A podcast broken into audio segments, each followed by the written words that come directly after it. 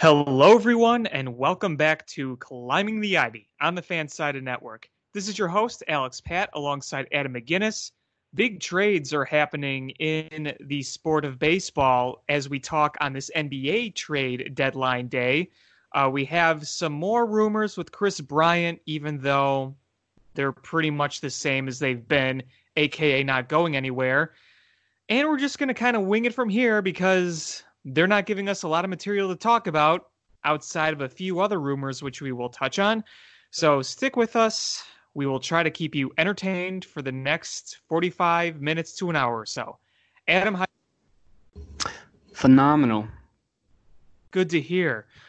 All right, so the the one thing I wanted to talk about first, uh, not Cubs related, but maybe Cubs related because it does kind of uh, give you an it idea. Sort of is. Yeah, it sort of is it kind of relates, but we heard about the deal they have in place between the Dodgers, the Red Sox, and the Twins, three-way trade that would send Mookie Betts and David Price and cash to the Dodgers, Alex Verdugo and a prospect to the Red Sox, and Kenta Maeda to the Minnesota Twins. And I know most people have probably seen this by now, but in case you don't know, the Joc Pederson deal with the Dodgers was technically separate, so that wasn't that. It was reported on the same night, but it was not technically part of that three-way deal. Uh, but yeah, big news. You have arguably the second best player in baseball being traded for financial reasons for the Red Sox, one of the richest teams in baseball. The Dodgers now have Mookie Betts, Cody Bellinger, Justin Turner, Seager, and Max Muncy. You could go on. I mean, they got to be the the favorites in the NL. I, they, if they weren't already, they really got to be now. Yeah, it really it blows that the Cubs are going to have to face Mookie Betts now. I mean, that I guess that's how it relates to the Cubs. Uh, I think the the Twins come out as kind of uh, the underrated winner in this. Obviously, Mookie Betts is the the that's a huge blockbuster, one of the biggest blockbusters in a while. But the Twins, the Twins have been making a lot of moves to improve upon uh, the season they had last year. Maeda, I think, is a sneaky good acquisition. I think he's going to be a lot better than he was last year. You think so too, huh? Interesting. You're not buying it. You're not. You're not. Uh, you're not on board with Maeda. I don't know. I, eh, I I'm not. know. I'm not. I'm not saying Kenta Maeda is going to be an ace or anything. I just think that that a pitcher like Maeda slots in really well with with the Twins and what they needed. Well, they do need pitching. There's no doubt about that. I just don't know how much it, it helps them. And I mean, they're trading away a very talented prospect, a very, very talented one. Now, Yeah, we don't know ex- exactly how it's going to pan out in the long run, but The Twins are in win now mode though, so you know, th- I this is the time to let go of the prospects. right. But I just, is Kenta Maeda really going to help them? I think he will. I, I think he will. I think the peripherals on Kenta Maeda look look better than the overall ERA, and so I I I'm a believer. I I think there's potential for that to be a really good move. But Okay. you know, That's as fair. far as far as prospects go, you know, the, I I don't blame the Twins at all, and that's just the way baseball is right now. You overpay. Yeah, so the prospect we're talking about is uh Brusdar Graterol, and I don't know if you saw that video on Twitter where he threw like a 101 mile an hour sinker. Ooh, No, did not see that. yeah, nasty, nasty stuff. Now, Alex Verdugo, look, I, I don't think, in my opinion, you don't win a trade in which you trade away a superstar. The only thing I'll say is I think Alex Verdugo can be a can be a solid piece. It's not going to replace Mookie Betts. It's not. It's not going to come close to replacing him. But Well, I mean, when you're when you're talking about this trade, you one of the big factors is not just you know how how you're swapping performances. I think a lot of this has to do with the money that Mookie Betts is going to make right, but because he you know he's he what I don't know what their initial offer to him was, but he countered with four hundred million dollars. And so really the the big part of that trade is the Red Sox not having to spend that kind of money in the future. I just what I don't what gets me is if you're going to trade him, why not do it at the deadline when his value is probably higher and you know that you're going to be selling? I, I agree just, with I, I, don't get I, that.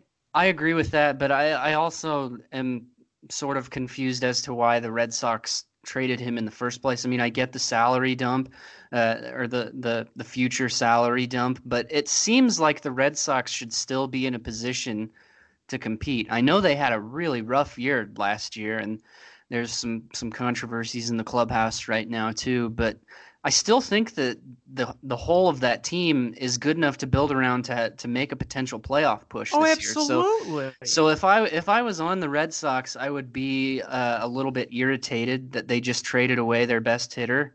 I know we, yeah. saw on social media that JD Martinez isn't happy. I wouldn't be no. either. I don't blame him. No, I, no, not at all. I mean, you look at the 2019 Red Sox. Yeah, they really fell off. We knew that the year before they played at an unsustainable level, even more unsustainable than the 2016 Cubs. I mean, that was that was as crazy as it gets. How much of that was cheating, I don't know, but still, you have so many big names on this team. You still had Xander Bogaerts, you had JD Martinez, as you mentioned uh, Andrew Benintendi, who I think is forming into a really nice ball player. Rafael Devers is up there too. And you have a rotation with Chris Sale. You had David Price. Now, Rick Porcello really kind of fell off, and Chris Sale had his worst year of his career. But you're going to give most of those guys the benefit of the doubt for bouncing back. Wouldn't you agree? Yeah, I would. It's just kind of unfortunate that this is the way it seems to go in baseball right now. That I know. Uh, if you if you're having you have a good season, uh, then you you sell the farm to acquire some help, and if you're having a bad season, you get rid of all of your good assets. Like it just goes to the extreme both ways, and and I I know that that's the era we're in, and that's the way teams think they need to go to to win. But there's really there's no longevity in that. You're you're kind of mortgaging your future when you do that. And I I would like to see more teams find some middle ground there where they don't completely sell or buy one way or the other. Because I, I think it, it makes things kind of boring, to be honest, because I hate going into seasons knowing which teams are going to suck. Right. I mean, eh, think about it. You're a Marlins Red... fan or you're a Pirates fan. Yeah. You're going every season knowing you're going to be bad. Well, eh, those two franchises are kind of in a league of their own right now. Honestly, like those those two organizations are giving a, a master class on how not to run a baseball team. I think the Pirates are even worse right now because if you look at the Marlins, they're not going to be good, but they've added some really nice pieces where they won't be good, but they might be a bit more respectable. Whereas the Pirates have done literally nothing other than trade Starling Marte. Other than that, they've done the absolutely Pirates, nothing. Poor Pirates fans. I I don't know what. Imagine being a Pirates fan right now. I, I can't even find the words. I. Imagine being li- a Pirates fan the last forty years. If I lived in Pittsburgh, I wouldn't be going to any games. I wouldn't be buying any merch. Like, I would be fed up if I was a Pirates fan. It's it's horrible the way they're doing things right now.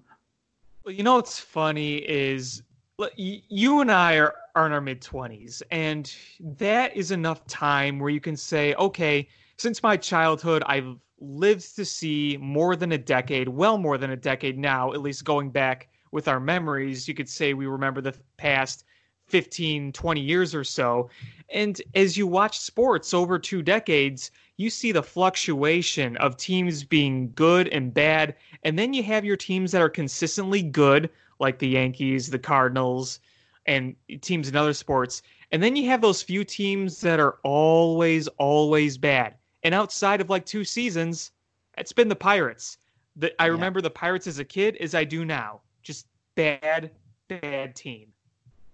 I just don't know what their what their goal is. I mean, they never you, seem you, to have one. You look back at at some of the the significant moves that they've made the last few years, none of them have amounted to anything. None of them have actually turned into anything beneficial to that team. It's kind of like they're just treading water. They're just existing in this league. They're not really going for it at all. They're not trying to get anything significant in return. Eh, it, like I look I look at this Pirates team and I don't I don't see how they make a, a serious playoff push anytime between now and, and five years from now. Like how's it gonna happen? It's almost like we're rewatching the Pirates hit the reset button for like the fifth time in the past decade or so.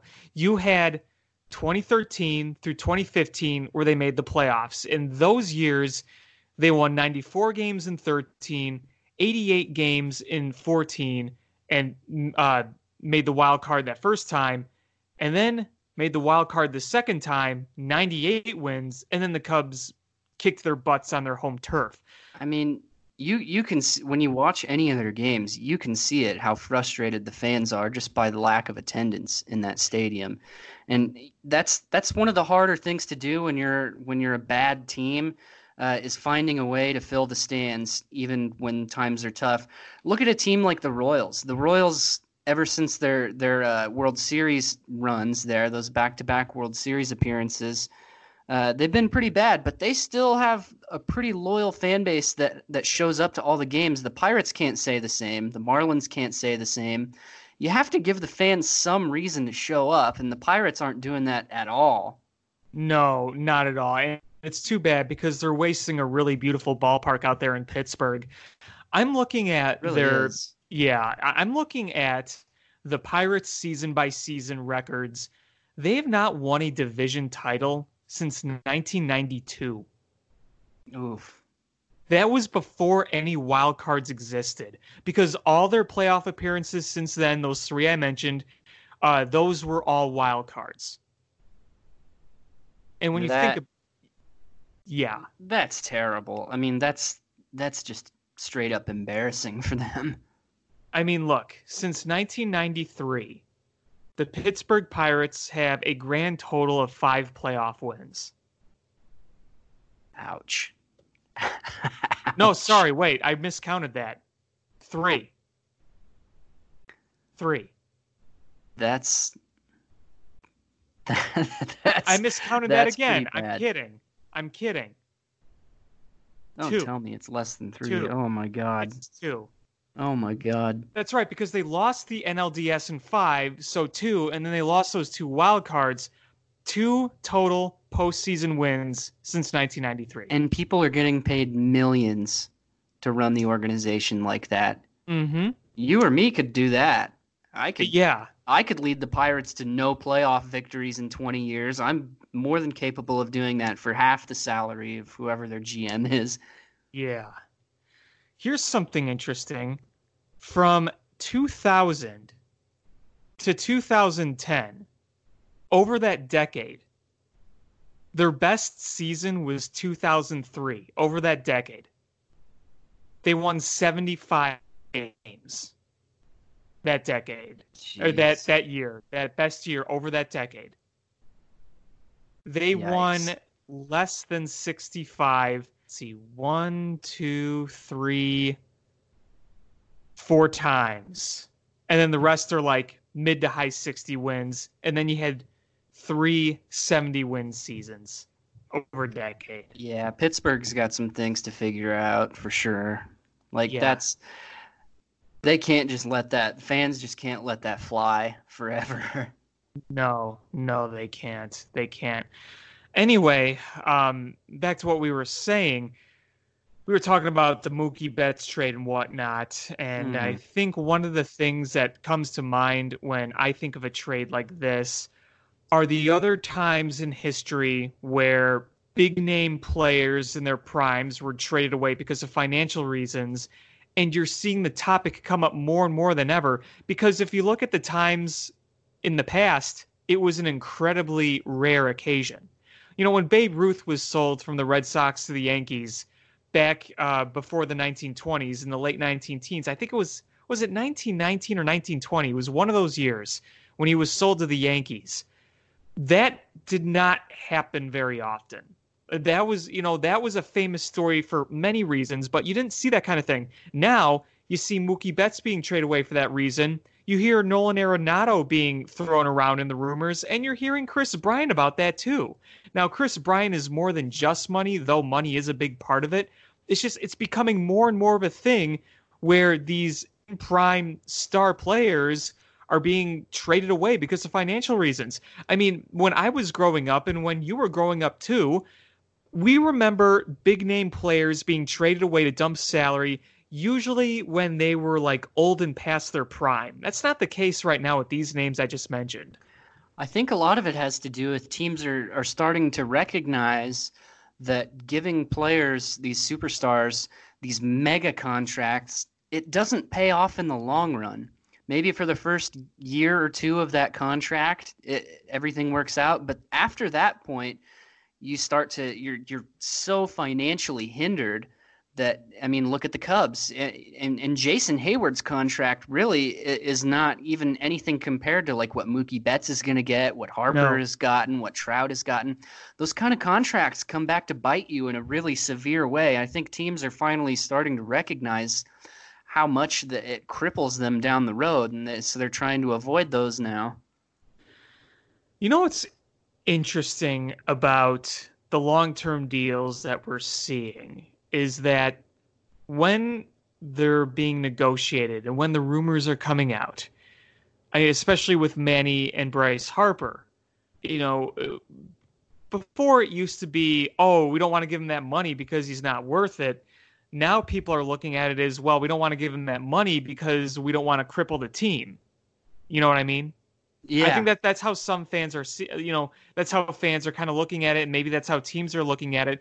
They're not looking at it as much of a value for a player type thing, but just the sheer fact that they want to keep their financial situation intact. And right, I think it's kind of silly at times because the Red Sox have billions of dollars, but you, you know, you know what I'm saying. Yeah, well, I mean, and you got the, the luxury tax threshold to consider too. You don't want to you don't want to go over that too many years in a row, but but I mean, you have to weigh whether you whether or not you think it's worth it. I mean, do you really think it's worth it to have one superstar on your team but by having that superstar, it means you can't have a very good bullpen. You don't have much depth around your your superstar player. He's maybe your only really good bat on your team. Is it worth it to have to, the one superstar if it hinders the rest of your team? I'm not so sure. Well, I think the big fear that many teams have now, and this really applies to the Cubs. This is where Kris Bryant comes in, is where the fear is when they become free agents it I don't think the team that had the player before feels like they had as much of the negotiating advantage as they did back maybe even just 10 years ago. The fear is, oh, if he goes to free agency, we're going to offer him a lot of money. Someone's going to offer him a lot more, and then we're going to lose him for nothing. I think that's where a lot of the fear comes in. They that if yeah, they that's think, definitely a lot of it. If they think they don't have as much of a nego- negotiating advantage as they would like, they would trade away to at least say, well, we may not have re-signed him, but we got a ton of prospects and assets for him. I mean, I I feel that way sort of about Kris Bryant. I, what I would hate to see is is Kris Bryant. He finishes out his contract here with the Cubs, becomes a free agent, and then signs elsewhere. And I, and then I would just think to myself, man, the Cubs could have gotten a couple of really really good prospects for him. Do we know that though? Are are teams willing to really pay up for Kris Bryant? They should. I think they should be. They should be, but I don't think they will. I think there's there's definitely there's some injury concerns with Kris Bryant. I, I would be scared about putting all my eggs in one basket with Kris Bryant. I mean, he's as a player, he's worth that's, it with the. That's why I think it's worth it for the Cubs to extend him because the Cubs have a good core around Kris Bryant. If I'm another team looking at Kris Bryant, I I would I would want to make sure that that you've actually got the depth to compete because uh, you, you wouldn't want to be in a position where if Kris Bryant goes down, you're screwed after that. Right. I mean, if you extend Kris Bryant and he is here for the long haul, Hey, look, you you know you pretty much know what you have in Kris Bryant. The only mystery is, yeah, you've had a few nagging injuries. Luckily, nothing serious yet. But you know the type of player he is, and that's a star player right there. Yeah. When you trade him away, you the return could be anything. It could be good, it could be bad. I mean, you gotta you gotta consider the other fear too. Is that if you trade him away and what you get in return doesn't pan out, then you're gonna be saying, "Wow, we trade him away. We Yeah. we gave him away. We could have extended him and not." There, there's two spectrums to this whole fear. So let's let's say hypothetically, let's say Kris Bryant stays to the end of his contract. Mm-hmm. Do you do you regret that No, in any way? We're, we're we're assuming though that he does not re-sign with the Cubs after he becomes a free agent. if they compete for a World Series and they have shots at a World Series, even if they don't win, but if they're competitive enough where they're in the playoffs and they're within reach, then yeah, I'd say it was worth it. I tend to agree. I tend to agree. I think the Cubs are in a position right now where they have to make every effort they can to win right now. And part of that equation is keeping Kris Bryant. There's trading Kris Bryant does this team absolutely no good in the immediate future, I believe. I, I, I agree. And think about it too. It's really hard to regret not getting prospects when you have no idea what these prospects are and no Yeah. idea who these prospects could have been. You don't know. Yeah, you what, really do. what is Look there at the to Marlins. regret? Right. Look at the Marlins with Christian Yelich. Look how that ended up, and it's who's to say that that very same thing doesn't happen to the Cubs? Uh, but it, it, it is a it, it's a sticky situation for sure because I really truly am of the belief that Kris Bryant is not going to be a Cub long term. I, don't I don't either. I, I- I'm with you. I don't think that he'll sign an extension. I I 100% believe that he's not even close to considering an extension. I think he he absolutely wants to be a free agent and when he is, I think he's going to sign somewhere else. I believe that.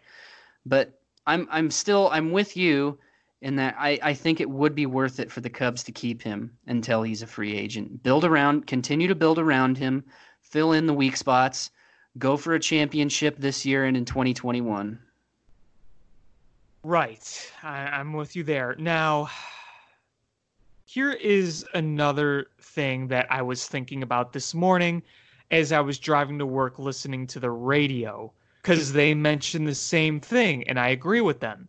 They were mentioning how this spring training, going into the season, if Kris Bryant is still on your team after all these months of the speculation and the rumors, they've been put in a position where it's going to be awkward.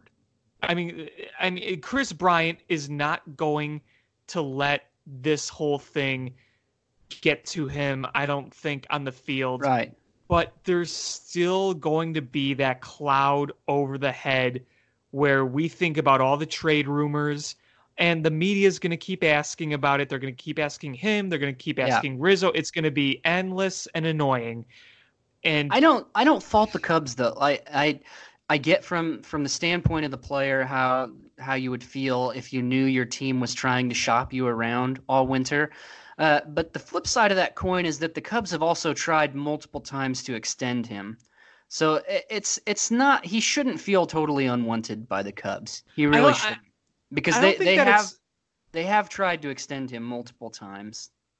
I don't think that he's unwanted. I don't think that it's he feels unwanted or he necessarily feels bad. feels I'm looking at- Well, I'm sure I'm sure he does to an extent, but my whole thing is that I feel like this is more of a Cubs thing, not Kris Bryant. The Cubs, they're like, well, there was all these rumors, there's all these talks.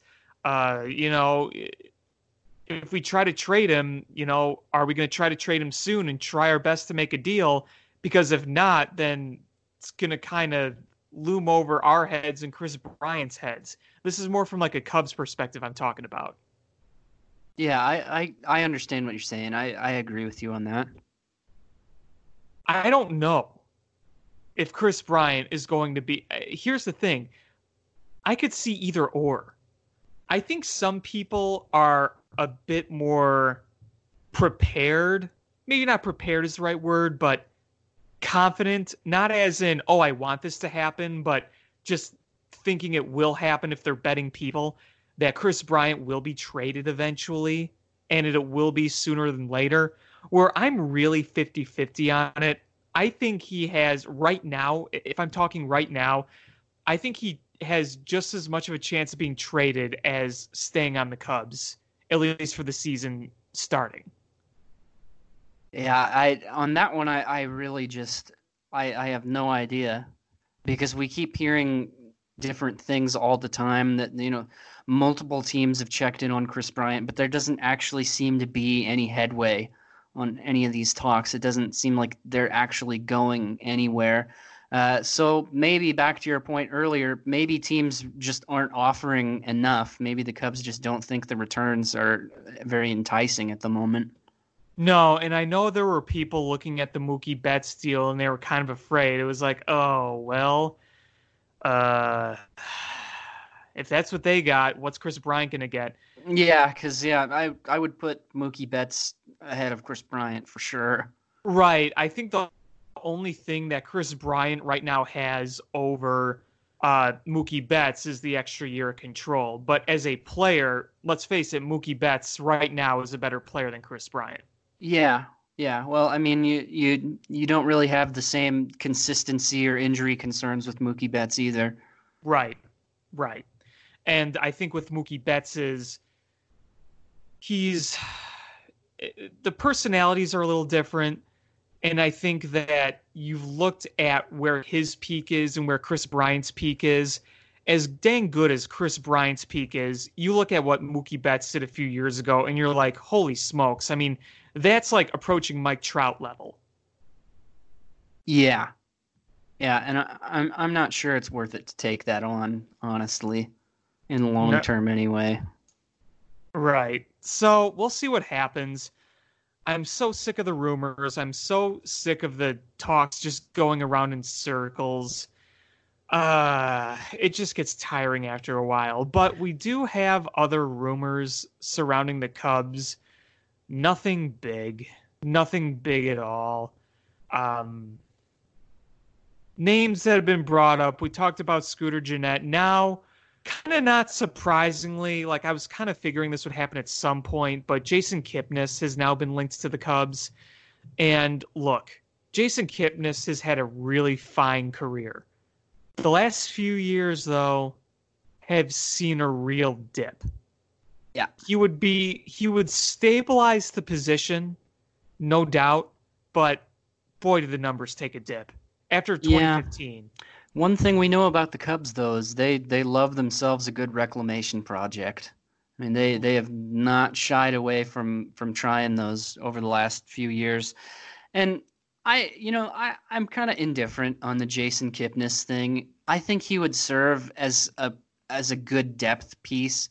I mean, if they got him, they wouldn't need him to be 2015, 2016 Jason Kipnis. And I don't think they would expect him to be. I don't think anyone would expect him to be. You know, if he can just be sort of league average ish, I, I think he would make a, a decent depth piece. And that's about it. Yeah, I'm looking at his numbers right now, just his batting numbers. It's it's really weird. Like, what happened? I know he's he's had a little bit of injury problems, and maybe that's the source of it. It's just kind of weird to see. Well, he I only played. Some some players just hit a wall like that once they get up in their thirties. Yeah, I mean, combination of injuries and age, it's yeah, it does happen. It's just he's such a talented ball player for a number of years. Only played 90 games in 2017, but you see 2018 147, 230, 315, 389. The one thing you can look at Jason Kipnis at least consistently. For a second baseman, infielder, you know, he's he's got pretty good pop. Yeah. He doesn't have well, spectacular home run power, but he'll hit in the, the high teens. That's that's respectable. That's, yeah, that's that's that's something, and you know, it's maybe worth considering uh, that the possibility that a change of scenery makes a little bit of a difference. I mean, the Indians the last couple of years have just been sort of stagnant. I mean, uh, they, I guess, were good enough to to make serious playoff pushes, but I don't think that anyone really ever seriously considered them a World Series threat. And and so maybe maybe coming back to his home state makes a difference. Maybe that gives him a little jolt of energy, gives gives him some momentum, revitalizes his career a little bit. Yeah, I wouldn't he, close the door on that possibility. Right, yeah, and I would I would never expect in prime Jason Kipnis, but I definitely think there would be room to believe that he could bounce back in a very nice fashion. I mean, like let's say let's say he kind of gave you his overall career average 261, 333, 417, OPS is 750. You know what? If you get him really nice and cheap, I'm I'm perfectly okay with something like that. I'm fine with it too, and I, if they did get him, it would be for cheap. I think this this move, this potential move, it all comes down to what your expectations are. If you're if you're going into this uh, expecting 2015 Kipnis, you're going to be really disappointed. Uh, but if you get realistic, you realize that a depth guy who can hit 250 and and maybe 20 home runs, that's that's that's that's got some value to it. I I would be on board with that. You know what's interesting? He just opened up, it looks like a Northbrook baseball training center in his hometown of Northbrook, in case you didn't hear that on the broadcast or in the World Series plenty of times. But yes, he's from Northbrook and he just opened up a center. Looks like last fall, sometime, so pretty recent. You know, maybe he wants to be around his new center here. I don't know. I yeah, I, I feel I feel like this move has a very good chance of happening. I really do. Uh, so we'll see. But eh, I, I I wouldn't jump and be like, "Oh my goodness, World Series, here we come!" But I certainly wouldn't mind the move. I wouldn't either. I I don't see it as being any sort of a risky move. If they get him, it's going to be on the cheap. So what what have you really got to lose? Right and you're really only stabilizing the position for a short amount of time because Nico Hoerner is going to be the guy for the future. But, you know, I've said this many times Maybe. before. I think right now, stabilizing with a veteran is a good move. I agree. I think that team could use some more uh, veteran presence, to be honest. Because right now, your options at second, if we're not counting Hoerner, let's say for all intents and purposes, Nico Hoerner is going to be starting in the minors, which is what I think is going to happen. If that happens, your options are like Daniel Descalso, David Bote, which I think David Bote would be a decent option, but I just don't want him playing there every day. Uh, if Hernan Perez makes the roster, which would only be for defense, he wouldn't be able to hit. Uh, those are your main options right there because Baez is going to be at short. He's not going to slide over to second unless you made a move for a shortstop, but mm-hmm. it doesn't look like they're going to. Uh, so I think Jason Kipnis would probably be the best veteran option if you did get him. Yeah, I mean, I, I would I would take I would take Kipnis. I would I really would. I I don't see very many potential problems with that. I, I guess I just don't know why so many people seem so wishy-washy on it. I see it as as totally low risk. I mean, look, at the end of the day, I was wishy-washy on it myself when I first, you know, heard about it. Um, I mean, this move hasn't even been made yet, so anyway. But I guess the more I thought about it is, well, you're not going to add much better you're not going to have money to add much better. So, you know, you might as well make moves like this instead of nothing yeah. at all. If it doesn't work out, it doesn't work out. It, it really doesn't matter. I think even at minimum, he's probably going to give you more than Daniel Descalso at this point. Yeah, yeah, I would, I would 100% take Jason Kipnis over Daniel Descalso, even though I, I do believe Descalso will be better than he was last year. Oh, I agree. Because honestly, it would be hard to be worse. Well, remember, Daniel Descalso went off the rails when he was playing through that ankle injury. There is no question yeah. in my mind that that ankle injury was the source of that. Yeah, I think so too. But And you know, with it- it, you just look at his whole career, and he's he's never been he's never been this bad. I that I No. just don't think that's not who he is as a player. I wouldn't I wouldn't expect him to continue being that bad.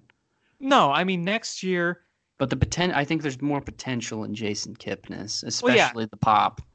yeah, I mean he's got more power than Descalso. So, I mean the on base, frankly, the past few years from 18, 17, I mean Daniel Descalso's OBP outside of last year has looked pretty solid. Um, I don't know if you're going to get that from Jason Kipnis, but you're going to get more Well, power. So and probably think- more solid contact. I think that's that's probably I think that's where the uh, the wishy washiness comes in the argument because I, I think that the Cubs don't really lack power. And if No, that's if that's the biggest appeal of Jason Kipnis, then I think you could make the argument that, that they don't really need him. Uh, because what the Cubs really need, if they're adding to their lineup, what they really need is a high on base guy. That's what they lack in that lineup. Not they're not short on home run potential at all. no, so they need adding- high on base adding and some- contact. Yeah, adding someone who's who's most of his value comes in home run potential, that doesn't make a ton of sense. But if he's only a depth piece, then I'm fine with it. Yeah, no, I mean that's that's kind of why you see some mixed feelings on Souza because we need an Right. on base contact guy. Souza's the kind of guy again where it's like, well, his average ain't great, his OBP isn't Yeah. spectacular, Yeah, but he had that one good season where he hit a bunch of home runs and had a good OBP that one year. So Yeah, I said that on, on the last show that I that the Cubs already have a bunch of Souzas. Really. Yeah. Yeah, because I mean, think about it. It's like, okay, it's a lot of home run hitting guys and it's a lot of what ifs. Yeah. So many what ifs on this team. I know I know it doesn't it doesn't sound like like this should be right, but if you look at the numbers the past couple of seasons, Souza and Schwarber are actually kind of similar in what they produce. Right. I think Schwarber will obviously be better, but you know, you, you want you want the type of guys that will be able to put the ball in play, to walk. Yeah. Like like an Anthony Rizzo, like we've mentioned Yeah. before. You don't Yeah. have a lot of that. Yeah, what they're really hurting for is, is high on base, low strikeout guys. Right, because even a lot of their high on base guys are strikeout guys. Like Yeah. Kris Bryant's a Yeah. strikeout guy. Oh yeah. Kyle Schwarber's a strikeout guy. And then one of your contact guys that doesn't get on base, Albert Almora, the contact is just choppers right to the shortstop, or at least that's how it's been. The, Jason Heyward is a a, a double play guy. yeah, though I think Jason Heyward at least does enough to put, you know, to be Yeah. at least I, decently I think productive. I think 2018 was was just unlucky with the double plays. Like that was kind Oh, of you, un- mean, you mean 2016? was it 2016? Yeah. There was a year after that too, wasn't there? That he just hit into a ridiculous amount of double plays, or was you're that about 2016? you're talking about Jason Heyward, right? Yeah, yeah. Well, I mean, Jason Heyward, it, by far his worst year was 2016, and uh, I don't really have the double play numbers, but um, you look at what he's done since, and you see much, much better than 2016. Yeah. is where I'm getting at. No doubt. I mean, last year, last year Heyward's numbers went down so much when Joe Maddon moved him to the leadoff spot. And then when you saw him bat in other spots, he was crushing the ball. So you could have looked at last year if if he had stayed in his natural position, you probably would have seen a season more like you saw him have in Atlanta in his days in Atlanta. I think so. Yeah. But even so, you look at last year, 772 OPS. That's the highest he's had since he was in St. Louis. The 343 on base, highest since St. Louis. Eh, So, you know, overall, I think you got to love what you saw from Heyward last year. Um, you know, I, I still think he's a very solid player. You know, he's not living up to what the contract was, but he's done plenty. And I, I, I still think that despite the money, a lot of the negative that goes towards Jason Heyward was that really bad 2016 season. Yeah. Well, and, and I mean, at this point in time, we're past we're past the point of expecting uh, 2015 Jason Heyward. Right. Uh, at this point, if he could just replicate 2019, uh, maybe maybe even add to that a little bit, That would be perfectly fine with me. If he could just do Yeah. 2019 all over again, that's that's probably good enough. Right. I mean, last year he eclipsed 20 homers for only the second time in his career. So, you know, yeah, right it- there. yeah, it, it had been since 2012 that he'd gone over 20 homers. Mm-hmm. Yeah, that's a while. That is a while. Um, anyway, we're probably gonna cut this episode a little short. Adam, I know you have some traveling to do, I believe. Um, so have fun with that. We're at 40 minutes, so I don't really have much else to talk about. Adam, do you have anything you want to add before we sign off here? No, I think we we covered the the very few things that there actually was to talk about tonight. Yeah, I There's not a agree. lot going so on right now. no, well, we'll have spring training soon enough. It's coming pretty fast. Sounds great. All right. Well, thank you for listening to our shorter episode of Climbing the Ivy tonight. I want to thank you all for listening. I want to thank Adam for coming on as usual. A reminder you can check out Cubby's Crib at cubby'scrib.com. Also, check out their Facebook and Twitter pages. Also, check out the rest of this podcast on itunes.com. Until next time, he's Adam. I'm Alex. Have a great night.